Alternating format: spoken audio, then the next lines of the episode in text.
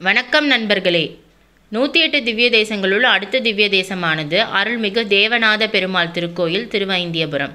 இத்திருத்தலத்தில் மூலவராக தெய்வநாயகன் காட்சி தருகிறார். தாயாராக ஹேமாம்புஜவல்லி காட்சி தந்து அருள்பாலிக்கிறார் மற்றும் உற்சவராக தேவநாதன் காட்சி கொடுக்கிறார்.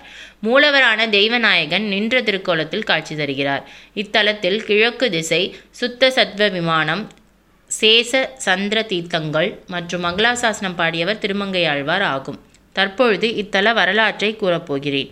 பெருமாள் மேல் மிகுதியான பக்தியை கொண்டவர்கள் சனகர் சந்தனர் என்று இரண்டு முனிவர்கள் வாழ்ந்து வந்தனர். அவர்களுக்கு பெருமாளை காண மிகுந்த ஆவல் ஏற்பட்டது. ஆனால் அதற்கு என்ன வழி என்று தெரியாமல் இருந்தார்கள். ஒருமுறை வியாச முனிவர் இவ்விருவரையும் கண்டு ஔசதகிரி என்ற மலையின் பக்கத்தில் கருட நதிக்கரை இருக்கிறது. அங்கே சென்று தவம் மேற்கொண்டால் உங்கள் ஆசை நிறைவேறும் என்று கூறினார். அதை கேட்டு சந்தோஷம் அடைந்த முனிவர்கள் வியாச முனிவர் சொன்னதைப் போல் அந்த நதிக்கரைக்கு சென்று தவம் மேற்கொண்டனர். இவர்கள் தவத்தை பார்த்து மகிழ்ந்து பெருமாள் காட்சி தந்தார். ஔஷதிகிபுரம் என்று தான் முன்னொரு காலத்தில் இவ்வூருக்கு பெயர்.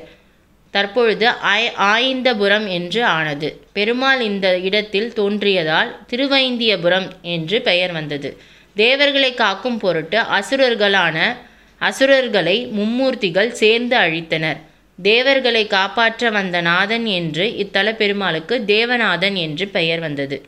தற்பொழுது இத்தல சிறப்பு அம்சங்களை கூறப்போகிறேன் ஹயக்ரீவர் நரசிம்மர் தெய்வநாயகர் ஆகிய மும்மூர்த்திகளும் சேர்ந்து காட்சி தரும் திவ்ய தேசம் இந்த திவ்ய தேசத்தில்தான் ஹயக்ரீவருக்கு முதலாக தோன்றினார்.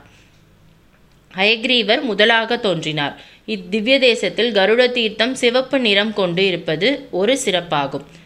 தற்பொழுது இத்தலத்திற்கு செல்லும் வழி மற்றும் நான் கோயிலின் நடை திறக்கும் நேரத்தை பற்றியும் கூறப்போகிறேன். நேரம் காலை ஆறு மணி முதல் பதினோரு மணி வரை மாலை நான்கு முப்பது மணி முதல் எட்டு மணி வரை. வழி கடலூரிலிருந்து மூணு கிலோமீட்டர் தொலைவில் இந்த திவ்ய தேசம் அமைந்துள்ளது. நன்றி வணக்கம்.